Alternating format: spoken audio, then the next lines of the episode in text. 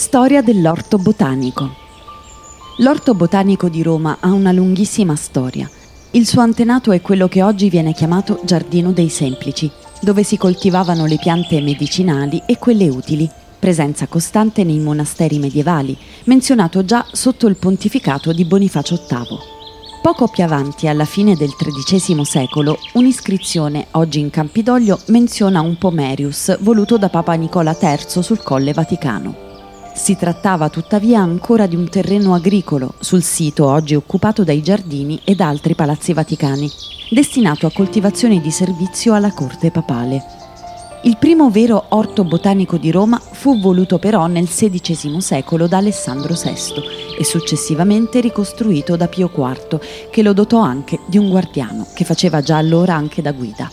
Pio V ingrandì il giardino affidandolo al botanico Michele Mercati.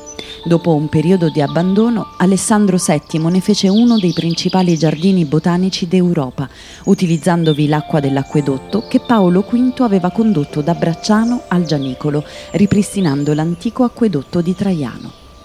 Con l'unità d'Italia nel 1883, l'orto botanico approda alla sua odierna dimensione, quando lo Stato acquisisce la proprietà del giardino di Villa Corsini.